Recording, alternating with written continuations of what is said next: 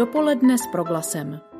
Zajímaví hosté, podnětné rozhovory, duchovní útěcha, ale i čas pro oddechnutí a úsměv. Za rohem je Valentín, svátek všech zamilovaných. Dá se předpokládat, že jeho každoroční síla k nám dolehne i přes roušky, karantény a zavřené dveře našich domovů. Jak je to s láskou v čase covidu? O tom dnes budeme mluvit v pořadu Dopoledne s Proglasem s paní Lenkou Ságnerovou, psychoterapeutkou, která poskytuje konzultační a poradenskou činnost pro rodiny a pořádá semináře pro rodiče, pěstouny, pedagogy i širokou veřejnost. Současně vedoucí oddělení sociálně právní ochrany v Mělníku a právě tam vám přejeme pěkné dopoledne. Krásné odpoledne vám i vašim posluchačům. A od mikrofonu všem přeje klidný poslech Kateřina Rožová.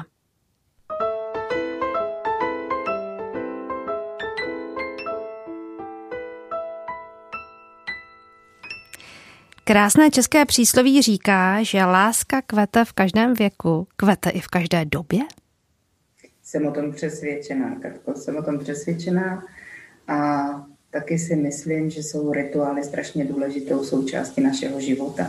Takže jsem za každý svátek, který může ukázat, že k druhému, se kterým sdílíme ať už domácnost nebo jakoukoliv vztah, můžeme prokázat určitou úctu třeba tím, že na nás koukne čtrnáctého února nebo Den matek nebo jakýkoliv jiný svátek.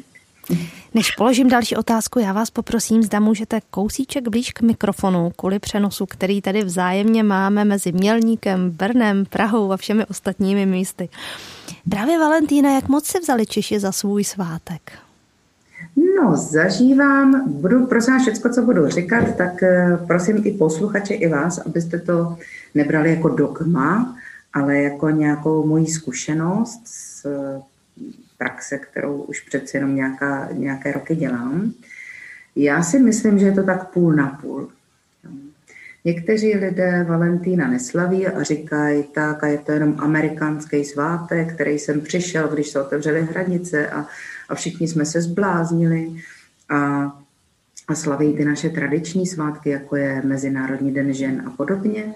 No ale je polovina lidí, který, nebo já vlastně nebudu používat ani čísla, ale jsou někteří, kteří opravdu jakoukoliv příležitost osvěžit si, že žiju ve vztahu, že a je jedno jak dlouho, že je pro mě ten partner důležitý, že k němu cítím úctu, tak je to velmi dobrý připomenutí. Takže já si myslím, že je to tak jako oko půl na půl. Právě na to se chci zeptat. Bez ohledu na Valentína, na první máj, jsou i různá výročí v rodinách, seznámení, svatba, dítě a tak dále a tak dále. Jak moc je důležité vlastně tomu partnerovi, či komukoliv z našich blízkých dát vlastně najevo, že to s ním nesu, že na něho myslím, že ta kytička nebo jakýkoliv dárek vlastně je mou pozorností, mým vyjádřením, třeba i omluvy zase nedaří. Já jsem přesvědčená o tom, že každý z nás potřebuje mít nějakým způsobem povědomí, že je pro ty druhé potřebný, že jim naplňuje jejich, základ, jako jejich základní touhy, anebo že ty moje touhy jsou naplňovány. Ať je to touha po lásce, po přijetí, po bezpečí, po respektu. A nějak si to zapomínáme říkat, když žijeme ve vztazích. A je to škoda, je to obrovská škoda. Myslím, mám kamarádku Šárku Palečkovou, která pracuje u Apolináře ve stejném oboru jako já. Dneska ráno jsme spolu mluvili a musím říct, že ta mě naučila jednu krásnou věc. Říkala, kolik z nás se ráno probudí a toho druhého partnera se zeptá třeba, jak se má naše důvěra dneska, nebo jak se má naše láska. A myslím, že kult našich jako rodičů nebo kult vůbec naší kultury tohle nezná. Protože si myslíme, že a máme takový pranostiky jako Češi, nebo taková rčení, že se nesmíme chválit, že, nebo aby jsme náhodou nespišnili a tak dále. No ale už si neuvědomujeme, že pokud nedostáváme pokrm pro naši duši, můžete tomu říkat duše, můžete tomu říkat sebeúcta, můžete tomu říkat nějaká vnitřní síla, kterou máme všichni, tak potom pomaličku odumírá. A pak si říkám, jak jako trpí i ten vztah, když o tom vlastně nevím a jenom si to domýšlím. Takže, takže jste příznivce chválení, pohlazení, laskavých slůvek, pochopení. Jak si to vyložit? Vyložit si to tak, že ne úplně jako chválení, oceňování za každou cenu. To, to je dobrá otázka. Ale je taky důležitý, jak to myslím. Je to stejné, jako když se ráno probudíte a řeknete člověku, který vedle vás sedí, dobré ráno, anebo miluju tě. A je strašně důležité, aby to neznělo jako fráze. Takže to znamená, že to, co je nejdůležitější, je, aby to šlo od srdce.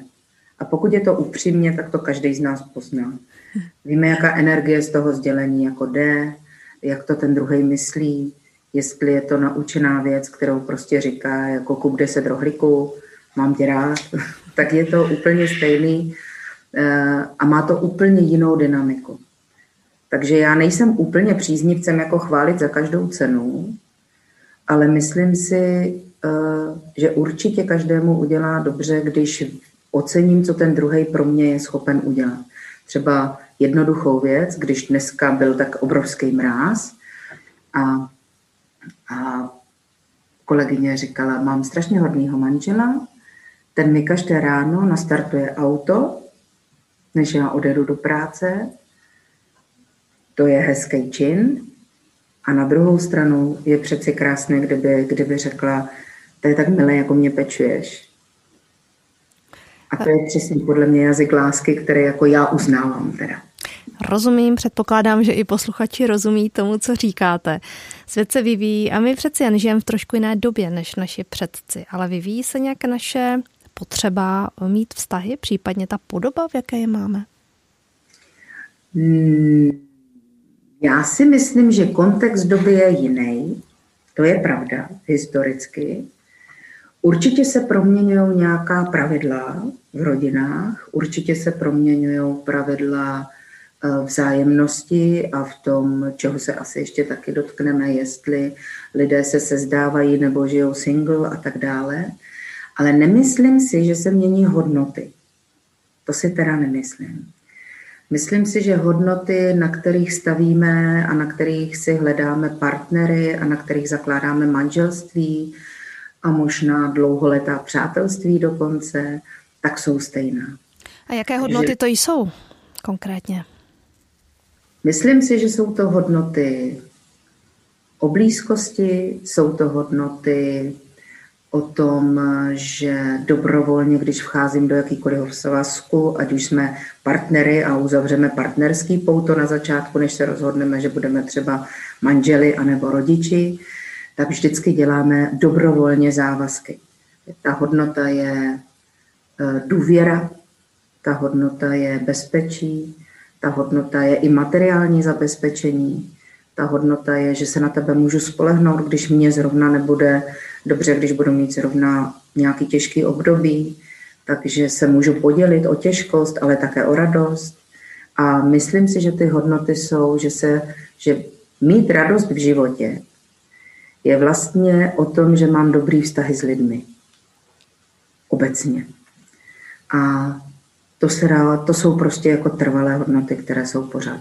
Hodnota, že nelžu, nekradu, že můžu žít ve větším jako, nebo v tom širším společenství a zažívat uh, potom spokojený život a tak dále. Tak to si myslím, že jsou takové základní hodnoty. No a předpokládám, že řadu z toho, o čem mluvíte, mám taky ve svých rukou. To, jak komunikuji, jak reaguji, to, jestli si toho člověka vedle sebe vážím nebo nevážím, je samozřejmě taky o tom, jak k životu přistupuji. Rozumím vám dobře? Výborně, protože nesmíme zapomenout, že komunikaci se učíme. Způsob, který si pak neseme do svých jako ze svých původních rodin do svých nově založených vztahů a rodin se můžu naučit. A když se něco můžu naučit, tak se to můžu také odnaučit. Takže pokud já budu chtít růst, myslím teď osobnostně, myslím teď životem, cesta životem je strastiplná, ale taky radostná a budu-li chtít ty vzorce neopakovat, tak dobré je vědět, že můžu změnit. Mám to ve svých rukou. Dopoledne s Proglasem. V dnešním dopoledni hostíme Lenku Ságnerovou, psychoterapeutku, se kterou si povídáme o lásce v časech korony. My jsme mluvili o vztazích, ale jak jsou na tom lidé, kteří by vztahy měli rádi, nebo nějaký trvalejší, dlouhodobější vztah? Jen to zkrátka v téhle chvíli tak jednoduše nejde. Nikoho třeba neměli a teď je obtížné se s někým seznámit. Setkáváte se i s těmito případy ve své praxi? Setkávám a setkávám se uh, dost často. Když mi tuhle otázku dáváte, tak v mojí hlavě běží představa, jak se právě, a teď, teď se už musím dotknout teda trošku i tyhle jako těžké doby covidový, kterou všichni prožíváme. A musím říct, jaký štěstí mají lidi, pardon, zase, zase tam, kde je zdravý manželství nebo partnerství, když nejsou sami, když mají přátelé, když mají ty sociální kontakty, ale je mi líto hrozně mladých lidí, je mi líto osamělých lidí starších, a teď nemyslím, prosím vás, jenom seniorů, myslím třeba střední věkové kategorie, které jsou třeba po rozvodech, nebo zkrátka lidi, kteří jsou sami všeobecně, protože si myslím, že strádají hodně. Člověk je tvor sociálně, biopsychosociálně, spirituální a pokud jednu z těchto potřeb nemá, nebo z těchto prostě oblastí nemá naplňováno, tak opravdu strádá. Jaké to strádání dlouhodobější může mít následky nebo důsledky? Co to s námi může dělat? No, dlouhodobá osamocenost může opravdu vést až k psychickým poruchám, onemocněním. Tím nechci říkat, že všichni, kdo jsou sami, tak je to tak, tak neuvěřitelně složitý a komplexní téma, že bych nerada, aby, aby to tady vyznělo jako dogma. Kéž by na tohle všechno byly jako jednoduché odpovědi, ale když já přemýšlím, tak zaprvé musíme si, ten dopad opravdu může být, jak bych vám odpověděla na otázku, že člověk může zkrátka i onemocnět duševně. A když mluvím o, demo, o, o duševních nemocech, tak určitě všichni mý kolegové, a to se nebudu plést, zaznamenali nárůst depresí, zaznamenali jsme nárůst úzkostných poruch u mladých lidí. Zaznamenali jsme alespoň já ve svý poradně taky nárůst malých dětí v tom věku dvanáct třináct let, který přemýšlí o smrti. Takže opravdu nemůžeme říct, že by to bylo lehké období, těžké. A proto ta radost, kterou potřebujeme a kterou si můžeme třeba navzájem dávat, je strašně dobrý kultivovat, aby právě jsme mohli co nejméně po těch dopadů, nebo to alespoň trošku je eliminovat. Mimochodem, jak můžete třeba právě těm mladým lidem či dětem konkrétně pomáhat, aby se dostali tady z tohoto kruhu, o kterém mluvíte? Musí to být pro ně nesmírně zatěžující zkušenost. Je. Mám, i když dělám psychoterapii dlouhá léta, tak stejně jsou věci, kterých se jako dotýkáme nově. Já mám, promiňte mi to, ale mám opravdu radost, že právě, že jak jsme se bavili v tom minulém vstupu o kontextu, tak hurá, historicky, už není psychoterapie ani pomoc o jiného odborníka eh, stigmatem. Začíná se dít to, že lidi se eh, chtějí poznávat, chtějí mluvit o věcech, chtějí se naučit, jak klást otázky, chtějí vědět a dychtí potom, jak se propojit s nějakými věcmi. Jak se nenechat ovládat třeba svými emocemi, ale naopak, jak je ovládat. A k tomu je psychoterapie výtečná. A nemám tady jenom lidi opravdu v poradně, kdy, protože ne, nepřicházejí lidi jenom nemotivovaní ve smyslu, že by je posílal soud nebo e, jsou v nějakým třeba rozvodovém řízení, tak, e, tak nepřicházejí jenom z popudu nějaké jiné instituce, ale opravdu chodí i sami. Takže z toho já jako odborník mám radost, protože když víme, že to je cesta k duši a k tomu, jak mít uh, lepší uh, sebeúctu, tak uh, potom opravdu se eliminují tyhle ty problematiky třeba, uh, do, do, jako, od, co, které by mohly vznikat. Když se vrátím k záležitosti těch, kteří jsou sami, ale být nechtějí, jaká v současné době existuje možnost, aby si našli někoho blízkého? Co byste poradila takovému klientovi, pacientovi, či jak to nazvat, který by k vám přišel a řekl, paní Ságnerová, co mám dělat? Já, to je dobrá otázka, to je dobrá otázka. No co jiného? Musím vám říct, že se teď kultivují, když máme přátelství, blízká setkání, kamarády, tak tyhle sociální skupiny, které jsou nám úplně nejblíž, tak si myslím, že teď dostávají výživu. To je ta jedna půlka lidí. Opouštíme partnerství, a teď nemyslím jenom, i když se bavíme o lásce, tak ne ta partnerství ve smyslu lásky a manželství, ale myslím i kamarádský a přátelský vztahy, tak opouštíme ty, která jsou nefunkční. To si myslím, že zrovna tato doba jako na to hodně svítí. Takže zátěžová že... zkouška vztahu, dá se to tak říct? A víte, že jo, možná. Mm-hmm. Jako, mož... Asi jo, ano. To, můžeme to klidně takto říct. Je to zátěžová zkouška všech vztahů a ne všechny jsou nakloněny, nebo se tam vynořují věci, které tam třeba do téhle chvíle byly ponořeny někde hluboko, ale díky tomu, že vlastně jsme nuceni spolu být více jak dvacet čtyři hodin, to znamená i v tom spánku prakticky. Uh, vím, že to je takový jako nesmyslný, co jsem řekla, ale myslím tím jako vlastně fakt, že pořád, zkrátka pořád. My vám pořád. Rozumíme určitě. I, i přes telefon, i přes Skype, vlastně pořád jsme napojeni, pořád myslíme na ty lidi, ani na chvilku si neodpočinem, takže eh, to je ta zátěž, která je teď větší. Jak, jak se proměňuje nebo promítá do těch našich vztahů právě ta změna komunikace? Teď jste o tom mluvila, jsme často na různých onlineových zařízeních, konec konců my jsme toho teď jasným důkazem. Jak moc je to těžké v rámci komunikace? Já bych nerada hodnotila, jestli je to těžké, ale ráda se dotknu toho, jak je to jiné. Mm-hmm, dobře. My dvě, kdybychom seděli společně ve vašem rozhlase, ve vašem studiu, tak bychom určitě nejenom byli ovlivněné tím, jak komunikujeme, ale také těmi smysly. To znamená tím, jak třeba voníme, tím, jak máme malej tik třeba v oku a, nebo a další, a další. Jestli máme unavený oči, jestli máme, já nevím co všechno, prostě smyslový vnímání. O to jsme teď ochuzení. Mezi mnou a váma je teď můj, m- moje médium, které mě přenáší, vaše médium, které vás přenáší. Vidíš, ta blízkost je dál. Žijeme si tak jako v boxech. Vlastně je to život v boxu a ještě v dalším boxu. A myslím, že lidská komunikace je právě nejenom zábavná, ale výživná v tom, jak, jak má spoustu proměnných. Když dosednete na židli a jste vedle člověka, ze kterého můžete cítit opravdu úplně bytostně cítit to, co je mezi váma. Teď nám to ta, ta komunikace neumožňuje. Tudíž jsme vlastně ochuzeni o to emotivní, o to smyslový, o tu část jako pravohemisférovou, kdybych řekla, a více se zabýváme tím, jako co vidíme, jak tomu rozumíme.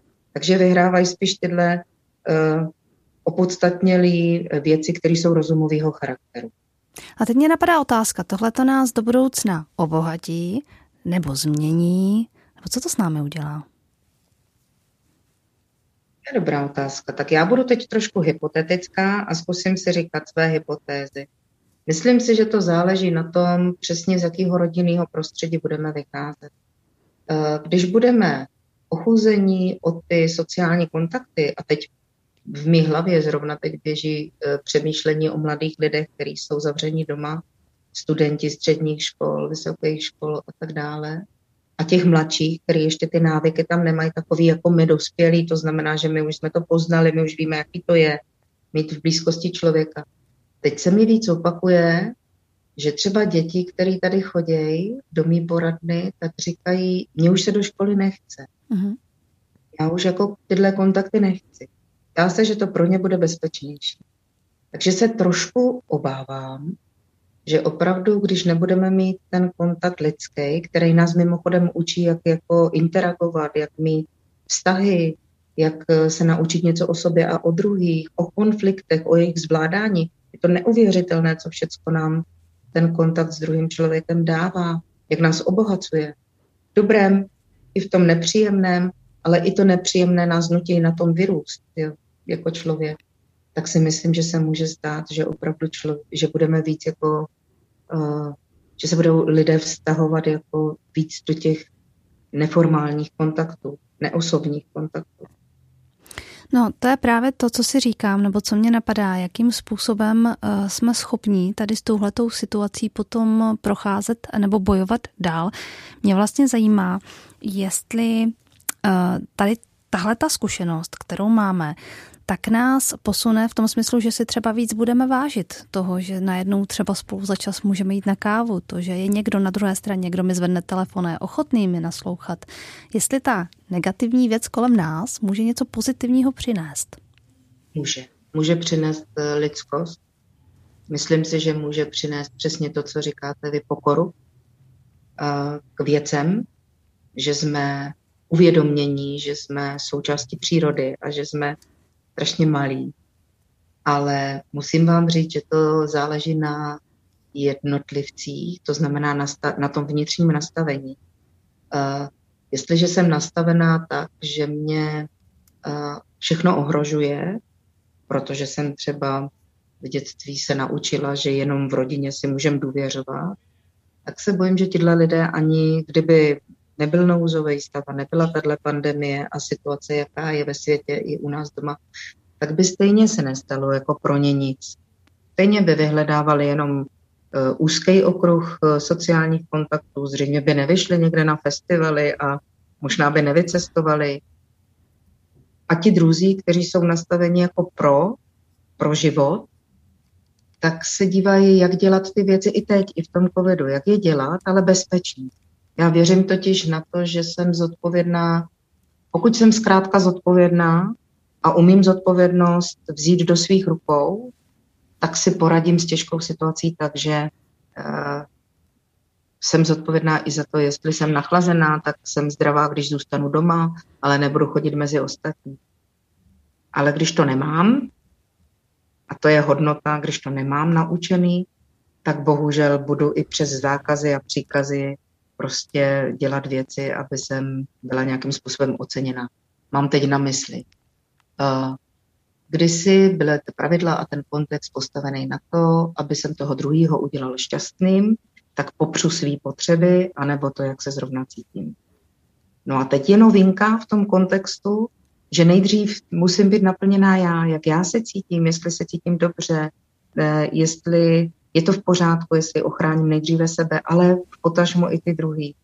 A o tomhle mluvím, o osobní zodpovědnosti.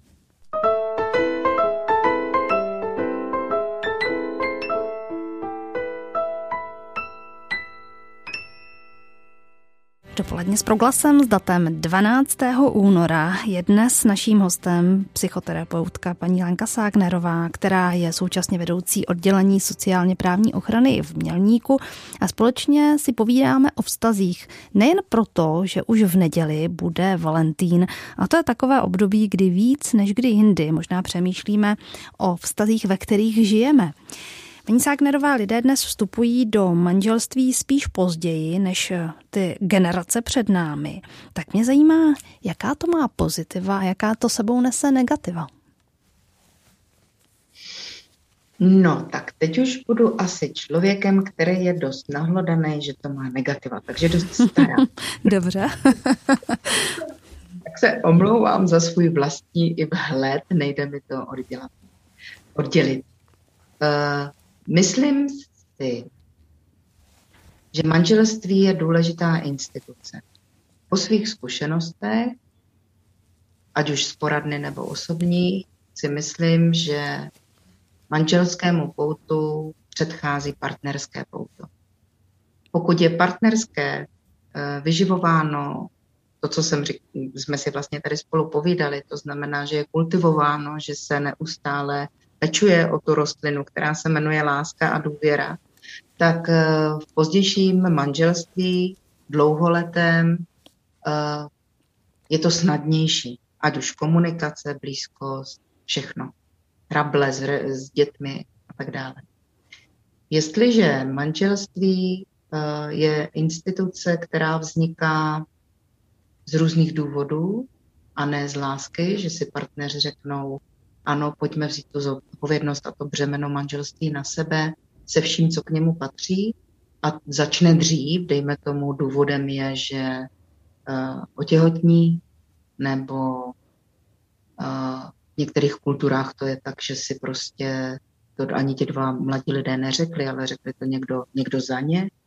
To záleží, z jakého kontextu jako kulturního vycházíme. Tak je to o to složitější.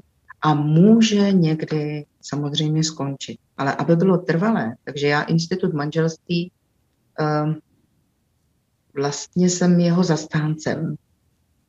Neříkám, když není naplněné, kor, když tam přijdou děti a narodí se dvou manželům, tak si myslím, že i děti, který se prostě neučí dní, jsou, nebo přichází na svět jako čistý list, nepopsaný, interakce se učí, učí se nápodobou, až do doby, než, než přijde puberta, kde začínají mít revoltu a hurá, poznávají, že taky můžou mít své názory, ale stejně ten základ a to rodinné bohatství, ale i to rodinné stříbro, jak se říká metaforicky, který moc nechceme.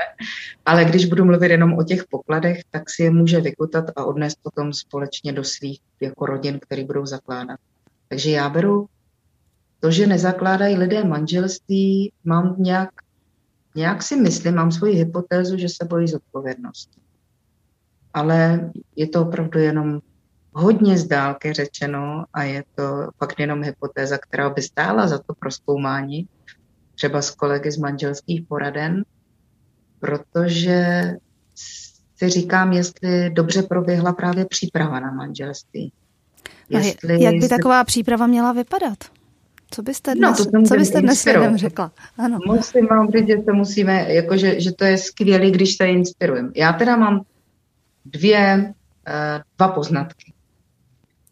Lidé, kteří jsou věřící, a myslím, že vaše rádio je naprosto pro, pro, pro lidi, kteří víru mají spojenou s křesťanstvím hodně, hodně, hodně dobrý, tak mám dojem, že to mají snazší v této oblasti, protože dokonce na takovou přípravu docházejí před manželstvím. My ostatní do toho jakoby hupsnem a nebaví se lidi moc o tom, co to vlastně všechno obnáší. Nevynořujou se ty problematické okruhy. Nevynořujou se, co to všechno znamená, čeho všeho se vzdávám, anebo co všechno získám taky tím, že do té instituce nejdu. A myslím, že to je velká škoda. Ta druhá, ta druhá polovina lidí, nebo ta druhá půlka lidí, která tady chodí, věřící to mají takhle, a ti, kteří nejsou věřící, tak se vlastně zabývají pro mě takovými povrchovými věcmi. Jak bude naše svatba vypadat, kolik tam budeme mít hostů, jaký budeme mít stůl, aby to jako vypadalo navenek. Ale já nevím, jestli to úplně souzní s těmi dvěmi mladými lidmi, s těmi dušemi eh, hluboko o hodnotách, o kterých jsme hovořili. To znamená, jestli blízkost máme stejně, jestli se propojujeme v tom, kolik chceme dětí, jestli se propojujeme v tom, jestli je důležitý vzdělání, nebo jestli to uneseme finančně, tak já nevím, jestli tohle všecko vlastně mají vyřešeno dřív, než si řeknou, tak jo, vezmeme se.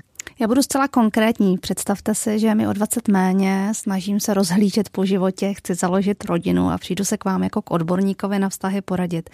Na co si mám dávat pozor? Co mám brát za důležité u mého partnera? Co třeba on očekává ode mě? Co byste mi řekla? Je. Řekla bych, pojďte si říct, jaký máte pravidla. Pojďte si říct, a řeknu to taky metaforicky, co si nesete v tom baťušku, když vám rodiče, a teď budu říkat, vyšlou vás do světa, jako Honzu, a do toho rance nebo do toho baťušku vám něco přibalili, tak si řekněte, pojďte si udělat takovou inventuru a pojďte vytahovat, co v tom batohu máte. To možná nebude vždycky pěkné pokoukání. Právě, právě.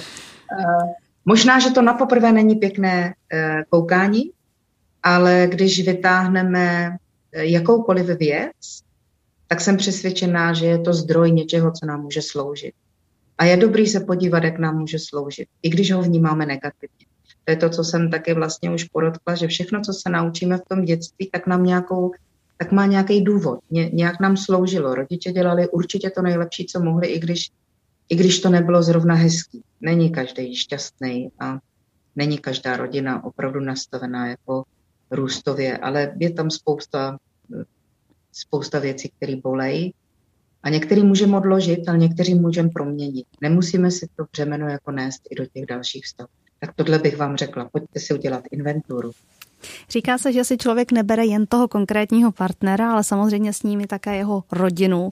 Za prvé mě zajímá, jak moc je na tom pravdy, a za druhé, co z té mojí původní rodiny může být pro ten vztah zátěží a co naopak obohacením. Já vím, že se ptám velmi obecně, ale určitě chápete, kam mířím. Uh, jo, a myslím, že je to velmi dobrá otázka. Vždycky si nesou tu svoji rodinu. Uh, člověk je jediný druh, jediný savec, jediný živočich, kterému do jeho vztahu mluví ta, ta generace předtím a možná ještě předtím.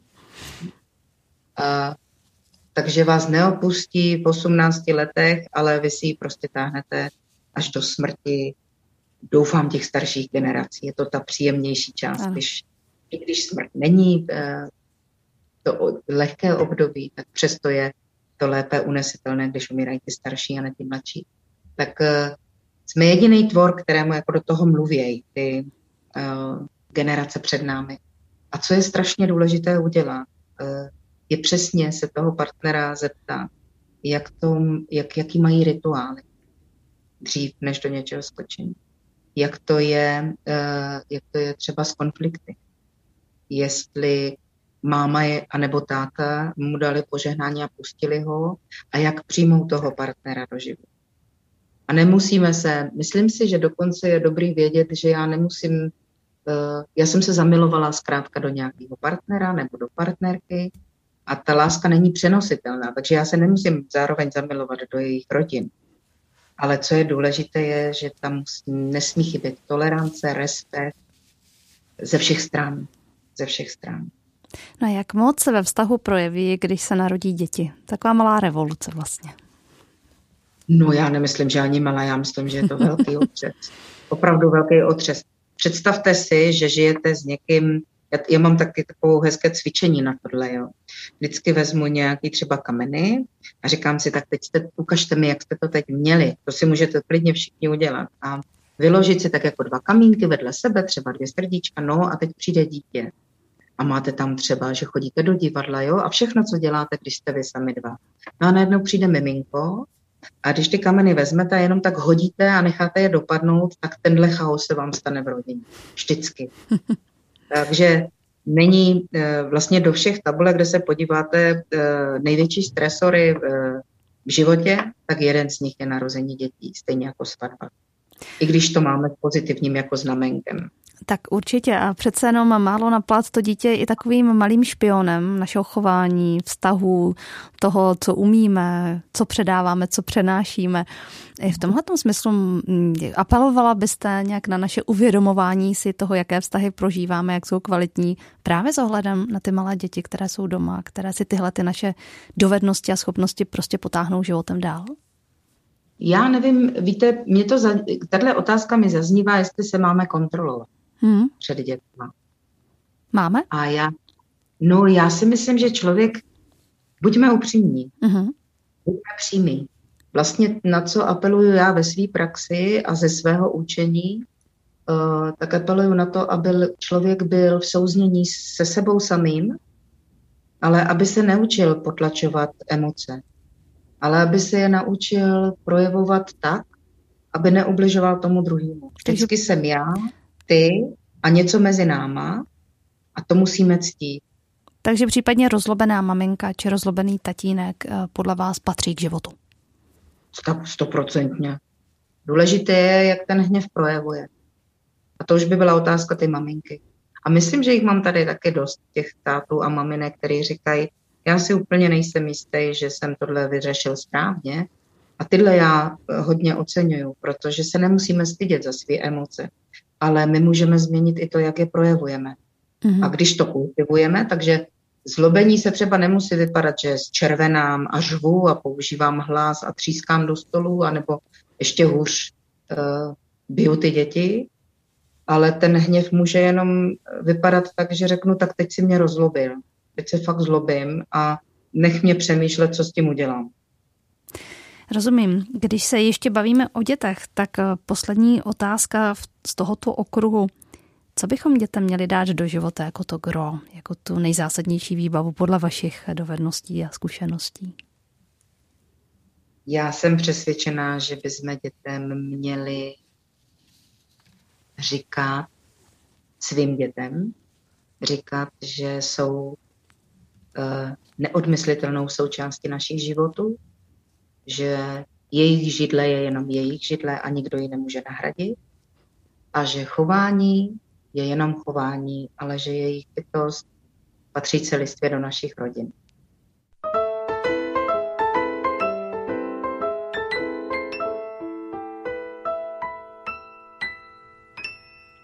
Nemohu se vás nezeptat, co s našimi rodinami, vztahy udělalo to období, kterým procházíme. Teď mám na mysli především lockdown, různé karantény, možná obavy o práci a tak dále. S čím za vámi lidé v této době přicházejí? Přicházejí s tím, že si, když je všechno zalité sluncem, tak o těchto lidech nemluvíme. Jo? Ale mluvíme o těch, kteří opravdu přicházejí a přicházejí na to, že něco ve, v jejich vztazích chybí. Že i to, jestli je normální, přicházejí dokonce s otázkama, jestli je normální, že najednou jim ten partner leze na nervy. A je to normální?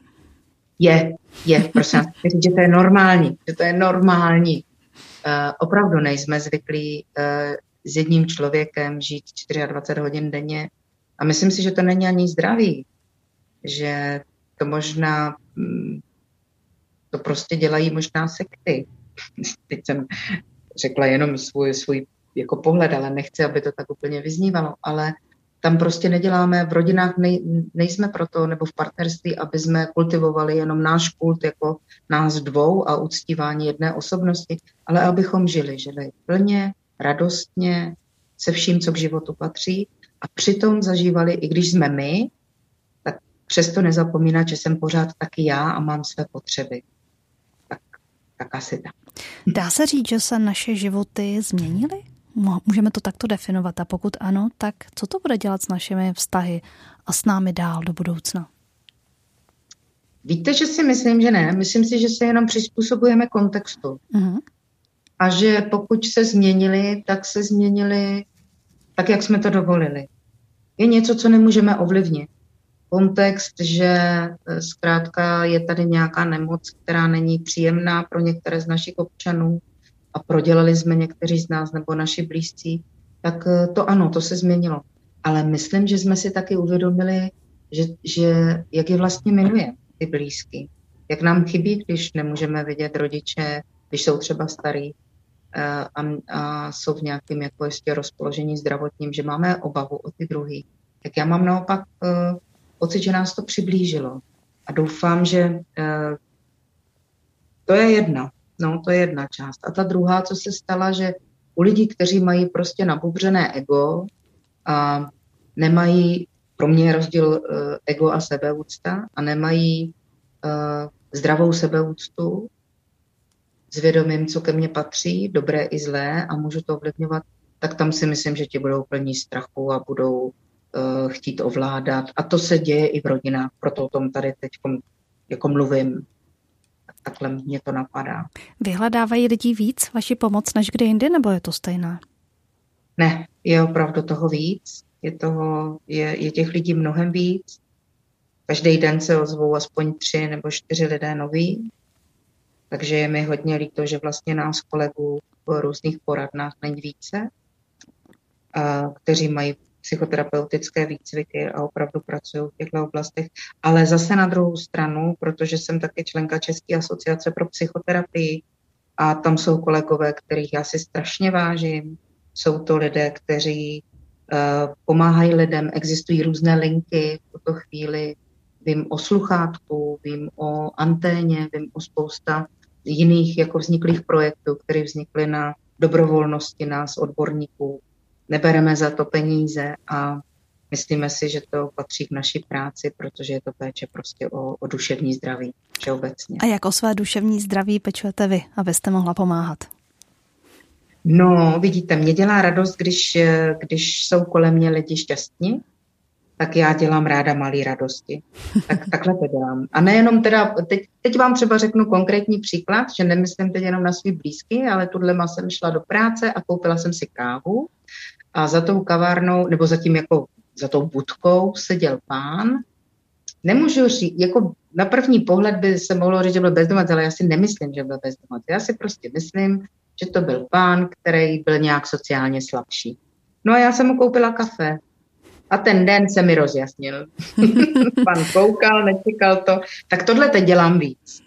A to je možná krásný návod i směrem k Valentínu či jiným svátkům, které jsou před námi.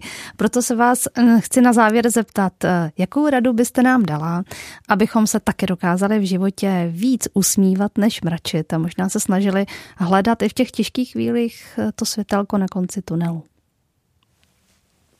Jste na mě laskavá, vy mě berete jako velkýho nějakýho odborníka, ale já vám řeknu úplně lidskost. Já bych řekla, ať naši posluchači ani my nemáme očekávání, protože každé nenaplněné očekávání eh, nás vede do pasti zármutku, takže naučit se nemít eh, nějaké představy, eh, naučit se nemít eh, očekávání, jak co dopadne předem, ale užít si těch krásných momentů, nebo vlastně všech momentů tak, aby jsme měli pocit dobroty a laskavosti každý den.